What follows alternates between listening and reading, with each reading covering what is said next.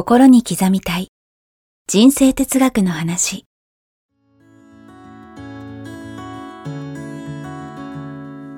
学校に行けない子どもたちからオリンピック選手をはじめとするアスリート企業経営者マネージャー新入社員メンタルサポーターとして20年間にわたり講演研修を行ってきた成田義則が今と未来を変える人生哲学の話をお届けします。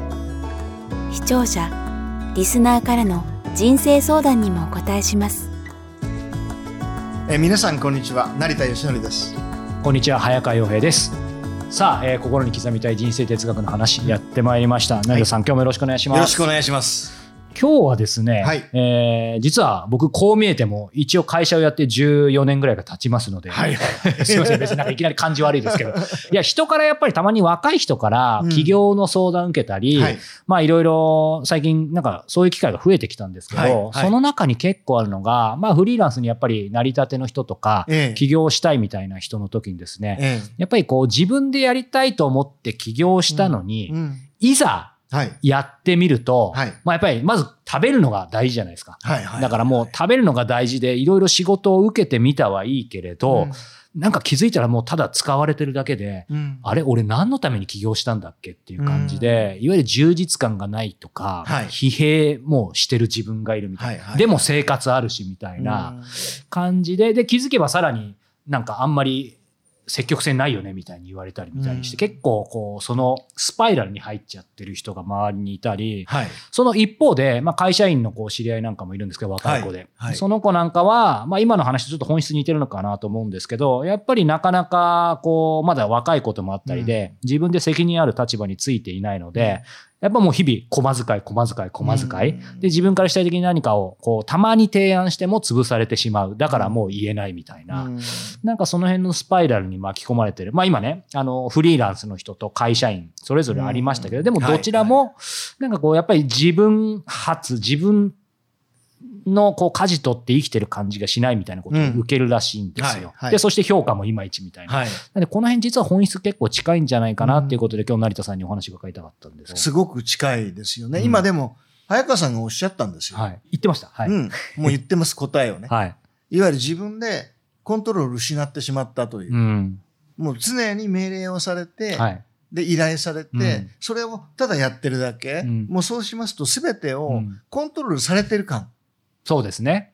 ですよねそね。それって、えー心理法則の中でね、はいコントロールの法則ってあるんですけど、へ自らを、はい自らがコントロールしていると感じると、うん自分の人生を自分がコントロールしていると感じると、人は前向きに楽しくなる。確かに。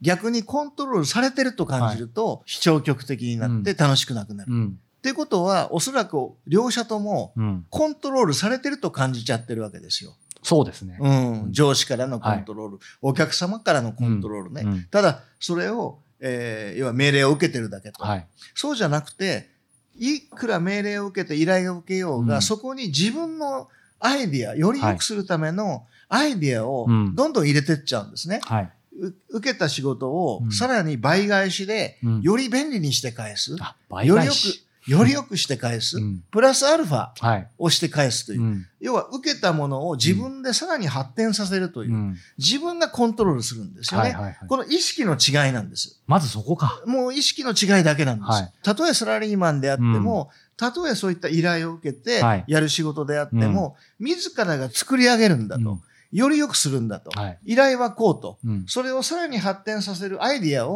考はい。えていくうんと、そうすると自分のコントロールになりますよね。確かに確かに。そうするとより楽しくうん。なっていくはずなんですよ。うんうんうんなので、えすごく、もういつもすごく実はシンプルで、毎日楽しくなければ何かが間違ってるよと。あ、逆にそのサインってことですね。で、この両者は楽しくないわけじゃないですか。はいもうなんかもうね、依頼ばっかりされて、うんえー手先になっちゃって、はいみたいな。そうじゃなくて、要はいかにそのような同じ状況でも、それを変えることはいくらでも自分のうん。考え方でできできるということなんですね。そうですよね。はい。今ね、成田さんおっしゃったように、そういう状況っておっしゃいましたけど、うん。場合によってはね、このうん。今はこう自分で舵を取れてない感じがするんで、うんやっぱりそういう意味では幸福感低いと思うんですけど、うんでもその機会があるという意味ではねすごくチャンスで、うん今の成田さんおっしゃったような、はいこう発想を変えるだけでその機会をどう生かすかそれを自分事として生かせばまあそれがねあの会社員だろうが起業家だろうが舵さえ握れば一気に変わりますよね。そうなんですよ。だから、サラリーマンであろうが、自分の人生は自分がコントロールしてるんだって感じないはとい、楽しくなくなってしまうんですね。なので、雇われてる、雇われてない関係なく、ですよね。オーナー、オーナーじゃない関係なく、うん。自分がコントロールすればいいんですよ。だから、決まったルーティンの仕事でも自分のアイディア一つで、うん。さらにそれをより早く、より正確に、はいはい。よりよくやるためのアイディアを出したりとか、うん。えーじ例えば9時から5時まで、はい。えーこれはもう会社のルーティンでもうビチッと決まってるんであれば、うん。それ以外の時間をはい。自分がデザインする、うん。何をどうやって発展させる、本当にやりたいことは何かを探したり、いろんな趣味を、いろんな趣味やってみることによって、さらに楽しいもの見つかったりね。うん要は自分ですでに予定を立てていく。うん決められちゃった予定以外の部分のうん空いてる時間の予定を自分でコントロールするとうん充実感高まりますよね。そうですね。うんこれあの、まあ、そういう意味で成田さんおっしゃったようにあの会社員だろうがフリーランスだろうが経営者だろうがやっぱり究極的にか関係ないというね。もう自分がオーナーであると人生の、自分の人生の。自分が社長なんですよね。そうですよね。そう。だから9時から5時まではサラリーマンという仕事をうん。プロデュースしてるだけなんですね。うんうんだからこれは、それ、それで、その中でもいろんなアイディア出していけばいいし、それ以外でもですね、もう自分の人生をいかにでも、あの、デザインできるんで、うん。そこをデザインしてるとコントロール感が出てくるんですよね。そうなんですよね、デザインないと、うん。ただもうあ疲れた、帰ったって、テレビ見て寝てるだけだと、コントロールされてるう感ん。が出てしまうので、うん。まあ、いろんな意味でデザインしていくうん。必要がありますね、うん。自分のライフスタイルを。そうですよね。はい。これそういう意味ではね、こう、まあ僕自身の苦い経験とかも踏まえてですけど、あの、よくたまに、いや、早川さんは、うん。なんかこう、ゼロからね、うん。作れるから、いやう、ん僕とは違うんですよとかってよく言われるんですけど、はい、はい。これ別にあの自分アピールしたわけでも何でもなく僕ももう会社員で全、完全、ま、あの、指示待ちの人間だったので、うん。それこそ起業なんてできると思ってなかったんで、意外と、all. その、よくね、人はこう、いろんなタイプはあると思うんですよ。はい。あるんですけど、あんまり決めすつけすぎずに、例えばうん。自分は0から1は絶対生み出せないとか、うん。なんか思い込まない方がいいのかなと思って、それよりも今成田さんがおっしゃったように、すべてのごことを自分ごとと捉えて、うん。やっぱり相手から何か頼まれたものでも自分から何かう生み出すみたいな、はいはい。それは生み出すって別になんかスティーブ・ジョブズみたいなものを生み出さなくてもいいわけで、なんかその0から1を生み出すっていうのをみんなへ変な意味じゃなくて、なんかちょっとこう構えすぎてんじゃないかなっていうとかちょっと思うんですよね。その辺いかがですか？まあ、思い込みは絶対捨てなきゃダメですよね。うんうん僕はこれが苦手と思い込んじゃうと、うんそれも本当に苦手になってしまって、うんえー苦しくなってしまうので、はい思い込みで人生決まってるんでね。うんあ、そうか、そうですね。そうなんですよ確かにそうだ。もう思い込みで人生決まってるんで、はい自分は例えばコミュニケーション苦手とか、うん思い込んでしまうとコミュニケーションどんどんどんどん嫌になってきてしまいますよね。だから全てを思い込みを外してうん。やればできると。うん。私はやればできるんだと。うん。いう中で、じゃあ今日は何やろう、うん。これやろう。例えば依頼を受けた時に、よりやりやすいように、うん。それをうまく仕上げて返すという、うん。プラスアルファすることによって、すべてが命令じゃなくて自分のアレンジが入るだけでも全く変わってくるんで、うんうん気持ちがね。そうですよね。うん。そこはすごい大事かなとうん。思いますね。その0から1もそうですけど、1依頼されたものを5にして返す、10にして返すとか、そういうことですよね。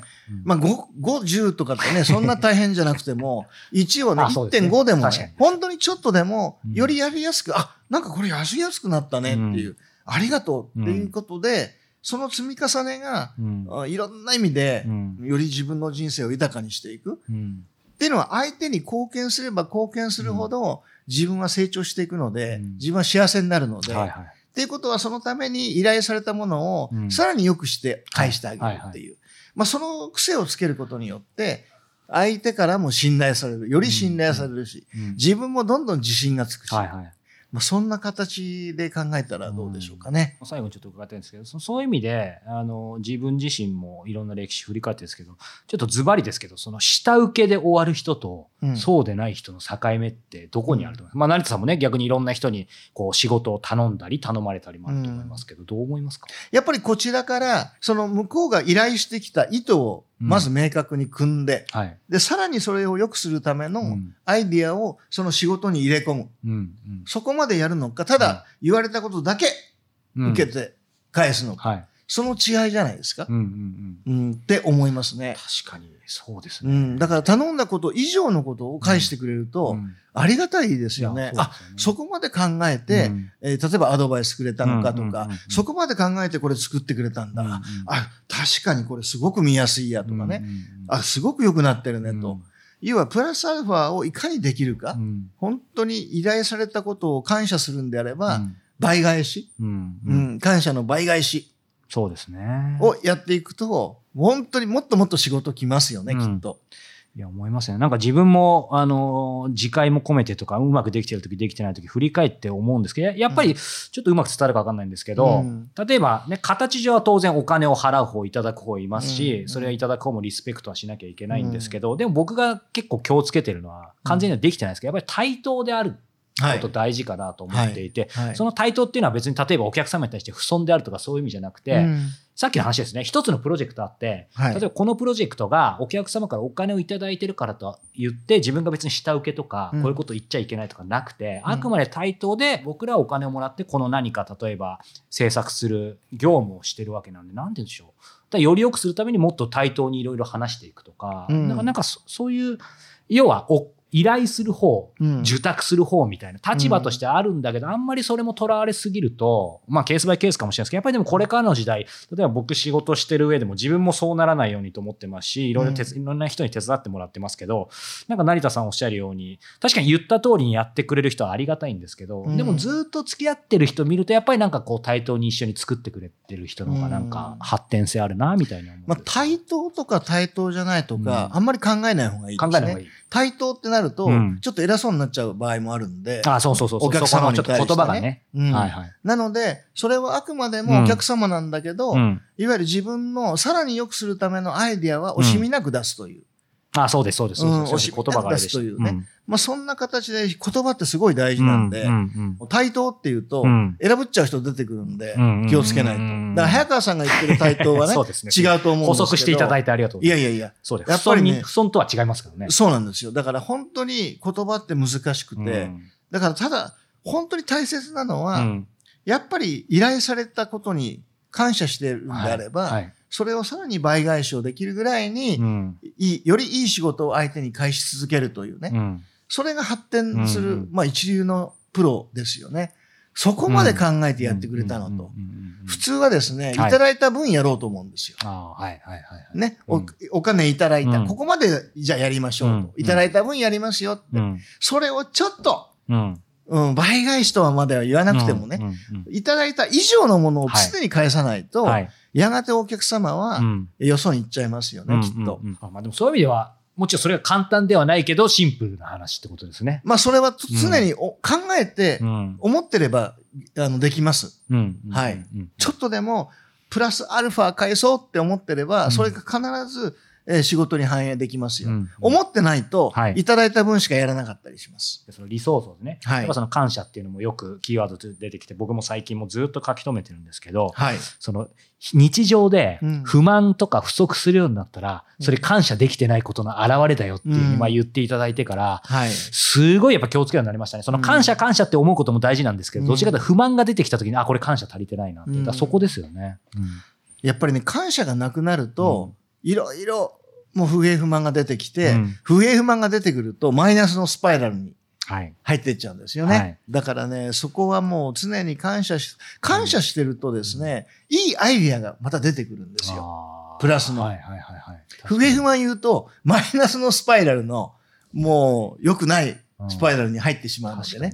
そこの感謝っていうのは常にやっぱり思ってないとはい、歯車崩れちゃう。そうですね。まあこんなことがあるみたいですね、どうも。はい。はい。ありがとうございます。さあ、えーこの番組では引き続き、えー成田さんへの、えーご質問ご感想を募集しております、はい。えー詳しくは概要欄をご覧ください。さあそして、えーこの番組が、えーテキストでもお読みいただけるようになりました、えー番組のね、えーこの復習にもなると思いますし、えー文字の方で読んでからまたこちらを視聴いただいてもまた理解も倍増すると思います。えーこちら無料で、えーニュースレターご登録いただいた方にはお送りしますので、えーこちらも詳しくは概要欄をご覧いただけたらと思います。さあということで、えー成田さん今日はどうもありがとうございました。ありがとうございました。